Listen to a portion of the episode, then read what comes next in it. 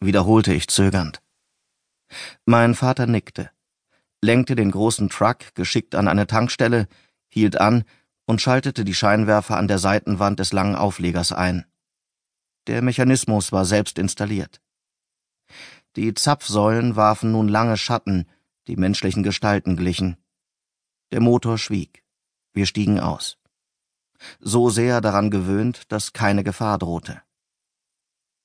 Vom Asphalt stieg die Spätsommerhitze des Tages auf, und die Zikaden zirpten schrill, begleitet von anderen tieferen Lauten.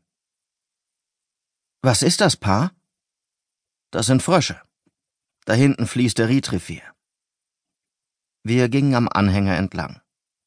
Er war weiß, beschriftet mit drei großen grünen Kursivbuchstaben RFA. Die Bedeutung der Abkürzung fand sich auf der hinteren Bordwand Road Freight Africa. Wir hatten den Volvo auf einem LKW-Parkplatz kurz hinter Potchefstroom gefunden. Starke Zugmaschine, so gut wie neu. Der Tank voll. Jetzt gingen wir, Vater und Sohn, nebeneinander her. Die Haare meines Vaters waren lang, ungekämmt und blond. Meine ebenso wild, aber braun.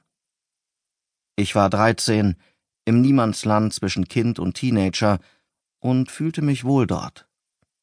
Eine Fledermaus strich tief über meinen Kopf. Wie fängt eine Fledermaus ihre Beute? fragte mein Vater. Durch Echoortung. Und zu welcher Gruppe von Tieren gehört die Fledermaus? Zu den Säugetieren, nicht zu den Vögeln. Er zerstrubbelte meine Haare noch mehr. Prima. Ich mochte das. Wir begannen mit dem vertrauten Ritual, das wir seit Wochen mindestens einmal täglich durchführten. Mein Vater trug das kleine Honda Stromaggregat und die Elektropumpe zu den Nachfüllstutzen der Tankstelle, die in einer Reihe angeordnet und mit verschiedenfarbigen Deckeln gekennzeichnet waren. Dann holte er den großen Engländer, um den schwarzen Dieseldeckel zu öffnen. Meine Aufgabe war es, den langen Gartenschlauch auszurollen. Dieser war mit der elektrischen Pumpe gekoppelt und das andere Ende musste ich in die Tanköffnung des Volvos schieben und dort festhalten. Tanken in einer Welt ohne Tankstellenwärter und Elektrizität. Ich erledigte meinen Teil der Arbeit, stand gelangweilt herum und las die Beschriftung auf der weißen Mauer des länglichen Tankstellengebäudes. Maybach Electris. Maybach Bande. Ich nahm mir vor, meinen Vater nach der Bedeutung zu fragen, denn ich wusste, dass Burg Burg bedeutete, das hatte er mir erklärt, als wir durch Orte wie Tromsburg und Reddersburg gefahren waren, doch dies war eine seltsame Schreibweise und nicht der Name dieses Dorfes. Urplötzlich schwiegen die Grillen. Irgendetwas weckte meine Aufmerksamkeit, jenseits von meinem Vater, hinten auf der Straße. Ich rief ihn, erstaunt über dieses plötzliche Zeichen von Leben und etwas besorgt über die schleichende Art der Fortbewegung. Mein Vater saß in der Hocke und war dabei, den Pumpenstutzen in die Tanköffnung zu schieben. Er schaute zu mir auf, folgte der Richtung meines Blickes und sah die Schatten in der Dämmerung. Einsteigen, rief er. Er sprang auf, den Engländer in den Händen, und rannte zum Führerhaus des Lastwagens. Ich blieb stehen wie angewurzelt. Die Scham über mein unerklärliches, unbesonnenes Verhalten sollte anschließend noch monatelang an mir nagen. Reglos stand ich da, die Augen auf die heranschleichenden Schatten geheftet. Sie nahmen allmählich Gestalt an. Es waren Hunde. Geschmeidig, schnell. Nico! schrie mein Vater entsetzt und drängend. Er blieb stehen, um sein Kind vor den angreifenden Tieren zu schützen. Die Verzweiflung in der Stimme meines Vaters versetzte mir einen Ruck und durchbrach die Mauer der Furcht, schlug den ersten Funken des Schuldbewusstseins. Ich schluchzte, rannte am langen Hänger entlang. Durch meine Tränen hindurch sah ich den ersten Hund in den Lichtkegel hineinhechten und meinem Vater an die Kehle springen. Das Maul weit aufgesperrt, die langen, scharfen Zähne entblößt. Ich sah den Schwung des großen Schlüssels, den fließenden Schatten dieser Bewegung, ich hörte einen dumpfen Schlag, als das Werkzeug den Kopf traf. Ein kurzes Aufjaulen. An der Treppe zum Führerhaus angekommen, griff ich das Chromgeländer. Die Angst jagte mich die Stufen hinauf. Ein Hund sprang auf mich los, und ich schlug die Tür zu. Er sprang hoch bis fast zum offenen Fenster. Krallen kratzten über das Metall, gelbe Zähne leuchteten im Scheinwerferlicht neben dem LKW auf. Ich schrie. Der Hund fiel zurück. Mein Vater stand dort unten. Fünf, sechs Hunde umkreisten ihn geduckt, weitere kamen in den Lichtschein hineingaloppiert, federnd, erbarmungslos. Danach geschah alles ganz schnell, und zugleich war es, als bliebe die Zeit stehen. Ich erinnere mich an alles, bis ins kleinste Detail. Die Verzweiflung im Gesicht meines Vaters, als die Hunde ihn vom sicheren LKW abschnitten, der nur einen Meter von ihm entfernt war. Das sausende Geräusch, als er den massiven Engländer wieder und wieder schwang.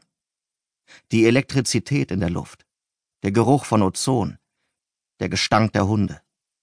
Sie wichen flink vor dem tödlichen Schwung des Schraubenschlüssels zurück, blieben aber hartnäckig zwischen dem Mann und der Tür des Trucks, knurrend, schnappend. Die Pistole, Nico! Schieß! Es war kein Befehl, sondern ein ängstliches Flehen, als hätte mein Vater in diesem Augenblick dem Tod ins Auge geblickt und die Konsequenzen gesehen. Sein Sohn, der hier allein überlebte, gestrandet, verdammt. Sein Gesicht verzog sich vor Schmerz. Ein Hund sprang ihn von hinten an und schlug ihm die Zähne tief in die Schulter. Das riss mich aus meiner Angststarre, und ich griff nach der Beretta im Fach des breiten Armaturenbretts. Mühsam schob ich mit dem Daumen den Sicherheitshebel weg, wie es mein Vater mir wieder und wieder gezeigt hatte. Ein anderer Hund biss meinen Vater in den schützend erhobenen Unterarm und hängte sich daran.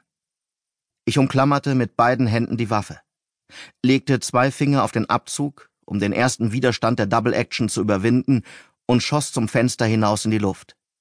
Wild. Der Knall ohrenbetäubend laut im Innenraum, so dass mir die Ohren sausten und alle Geräusche verstummten. Scharfer Korditgestank stieg mir in die Nase.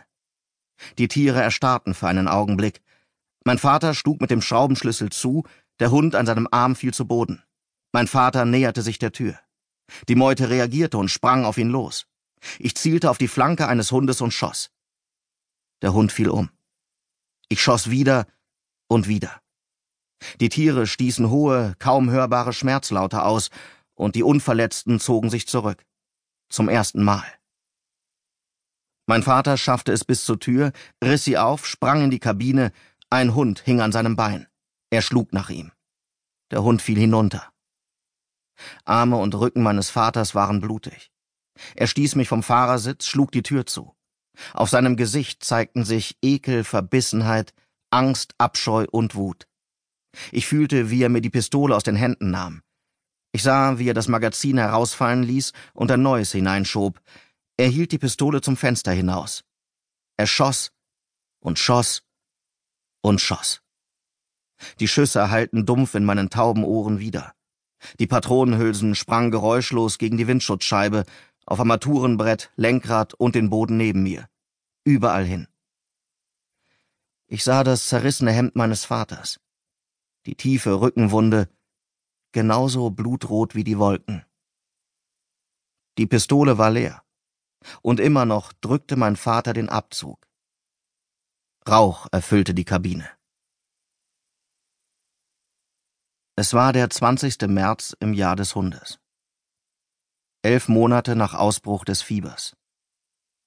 Vorn übergebeugt saß mein Vater da, die Pistole auf dem Schoß. Reglos. Ich konnte nicht erkennen, ob seine Augen geschlossen waren.